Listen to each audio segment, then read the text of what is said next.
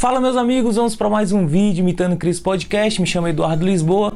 Lembrando que toda terça-feira vídeo novo no canal, então eu já te convido a se inscrever no canal, ativar as notificações.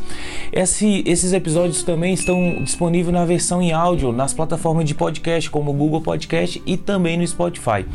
Onde eu procuro trazer sempre uma palavra abençoada para sua vida, uma palavra com a perspectiva cristã, um tema relevante e de uma forma mais objetiva possível, né? E hoje não é diferente. Hoje nós vamos falar sobre um culto racional.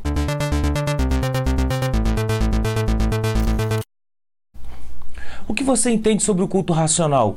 O culto do qual Paulo fala lá em Romanos 12, versículo 1. Paulo fala assim, ó: Rogo-vos, pois, irmãos, pela compaixão de Deus, que apresentei os vossos corpos em sacrifício vivo, santo e agradável a Deus, que é o vosso culto racional. Mas de que culto é esse do qual Paulo está se referindo? Quando você vai para os estudos mais aprofundados, você vai encontrar duas vertentes. Alguns estudiosos entendem que Paulo falava de um culto numa congregação cristã, enquanto a, outra parte, né, que é a grande maioria inclusive, defende de que Paulo estava falando de uma vida diária, a vida diária do crente, né? Eu entendo que o culto racional do qual Paulo está falando aqui é aquele culto pautado com inteligência, com dedicação, a um um culto do qual se envolve o nosso coração e a nossa mente. Paulo fala de oferecer esse culto como um, oferecer os nossos corpos como sacrifício vivo. Quando você lê essa parte, você logo lembra de quem? De Jesus na cruz do Calvário, porque foi por amor que Jesus morreu na cruz do Calvário por mim e por você, foi por amor a nós que ele morreu. E agora chega a hora da gente a oferecer uma adoração a Deus de uma forma até de agradecimento por isso. E aí Paulo fala, olha, devemos rogo-vos irmãos pela compaixão, ou seja, pelo amor de Deus, e é justamente pelo amor de Deus que nós devemos oferecer o nosso corpo como sacrifício vivo, que é o culto racional. O que que Paulo está falando? Paulo está trazendo aqui para a gente que a gente tem que também oferecer de uma forma incondicional, oferecer esse culto a Deus com dedicação. Afinal de contas, culto é isso, é dedicação, é veneração. É, e quando a gente oferece esse culto a Deus como os nossos corpos como sacrifício vivo, ele está falando, vamos oferecer um culto diário. Vamos, vamos oferecer um culto sem reservas. A ideia aqui é oferecer um culto sem reservas. Bem diferente daquele culto lá de Levítico, né? Lá em Levítico, na, no Antigo Testamento, no, na época da lei, os cultos eram pautados, pautados com muitos rituais, liturgias, era muito mecanizado. E quando Jesus vem, na, no tempo da graça e após a morte de Jesus, tanto que Jesus ainda na sua peregrinação, né, durante seu ministério na terra, lá em João ele vai falar, olha, vai chegar um tempo em que os verdadeiros adoradores adorarão o Pai em espírito e em verdade. E Paulo, eu acredito que Paulo fala isso é, sobre esse culto racional aqui em Romanos, baseado também nessa fala de Jesus, porque hoje nós devemos oferecer um culto, né, a Deus de uma forma inteligente, por isso que é racional, de uma forma consciente, com dedicação. Então eu acredito que o nosso culto deve ser oferecido a Deus, esse culto a Deus deve ser oferecido diariamente. O culto racional do qual Paulo menciona é, o, é a nossa vida no dia a dia, é a vida do crente no dia a dia. Você entende? Então, assim, mais importante do que oferecer um culto com liturgias mecanizado, programado, é oferecer um culto real e sincero. Então, o nosso culto, o culto que a gente tem que oferecer a Deus é aquele culto todos os dias. A gente tem que adorar a Deus em todos os lugares: em casa, no colégio, na rua, no trabalho, no mercado, seja onde for, no trânsito. A gente tem que oferecer um culto real e sincero, lembrando que Jesus espera de nós verdadeiros adoradores que adoram ao Pai em espírito e em verdade. E aí quando você vai para Paulo, para para essa carta de Paulo aos Romanos, você vai ver que nos versículos anteriores ele vai falar é, sobre a salvação, ele vai falar sobre a nossa relação com Deus, ele vai falar sobre a justificação pela fé. Inclusive tem um, tem um vídeo aqui no canal que eu falo justamente sobre a justificação pela fé, tá bem interessante, tá bem legal, bem explicativo, então vale a pena você conferir. Então Paulo vem falando da salvação, da nossa relação com Deus e da justificação pela fé, mas quando ele chega aqui no, no capítulo 12, ele vai focar em dizer ao povo que nós devemos oferecer um culto a Deus com dedicação.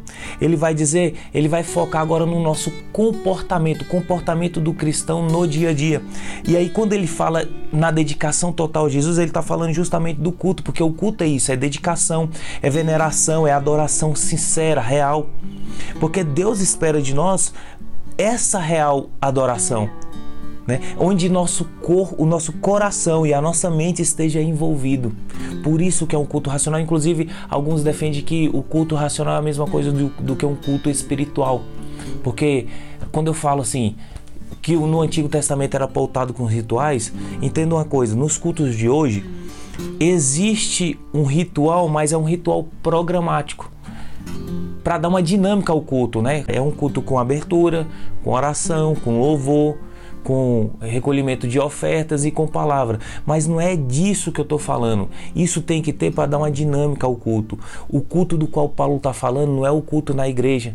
Eu acredito que, embora há, há, há estudiosos que defendem que Paulo falava que era o culto dentro de uma congregação cristã, porque Romanos 12 cabe realmente nessas duas vertentes, né? Que é o culto é, na comunidade cristã e também o culto diário, o culto no dia a dia, a vida cristã, a vida do, do crente, né, no dia a dia. Mas o culto na igreja, muitas vezes você não pode ir todos os cultos, né? Mas Paulo está chamando a atenção para gente, da gente, para a gente adorar a Deus em todo tempo, em todo momento, em todo lugar. Essa é a verdadeira adoração do qual Jesus espera. Você entende? Então, quando você vai para o versículo 2, Paulo vai falar o seguinte: E não vos conformeis com esse mundo mas seja transformado com a renovação da nossa mente. E quando Paulo fala isso, ele está falando justamente de nos alimentarmos daquilo que nos cria, nos causa intimidade com Deus. Ele está falando aqui de uma oração, de um jejum, de leitura da Bíblia, de propósitos, porque quando você passa a fazer isso, você, a sua mente ela está voltada para Jesus, está voltada para as Escrituras. E quando a sua mente está voltada para as Escrituras, você oferece um culto racional. E quando você oferece um culto racional, há um significado, existe aí uma mudança na sua vida. E essa mudança ela só vem com Jesus. E quando vocês está pautado em, em uma dedicação de adoração a Deus, com uma vida de oração, de leitura, de jejum, de propósitos, você não se conforma com o mundo. E aí Paulo no versículo 12 fala isso, não vos conformeis com esse mundo, mas seja transformado pela renovação da nossa mente. Olha o culto racional. Entenda uma coisa, quando Paulo fala isso, ele fala com um objetivo, para que a gente atinja um objetivo. E na frente ele começa, para que experimenteis a boa, perfeita e agradável vontade de Deus. A ideia é que nós possamos nos alimentar de Deus, não conformar com o mundo, para que nós possamos ah, é, receber dessa vontade de Deus nas nossas, vidas, e fazer valer justamente o que está lá em Tiago 1,22. Nós não devemos apenas ler essa palavra. Eu te encorajo a não somente ler essa palavra. Eu te encorajo não somente é, passar o olho, fazer leitura, ser apreciador da Bíblia só por ler, mas que você seja verdadeiro praticante da palavra, porque na palavra você vai encontrar tudo e na palavra de Deus ele vai te ensinar como ser um verdadeiro adorador. Então é isso, olha. Culto quer dizer justamente entender o que é um culto verdadeiro oferecido a Deus, é entender o propósito da adoração. Você vai cultuar a Deus de uma forma racional, inteligente, quando você adora a Deus. E para adorar a Deus você tem que ter intimidade.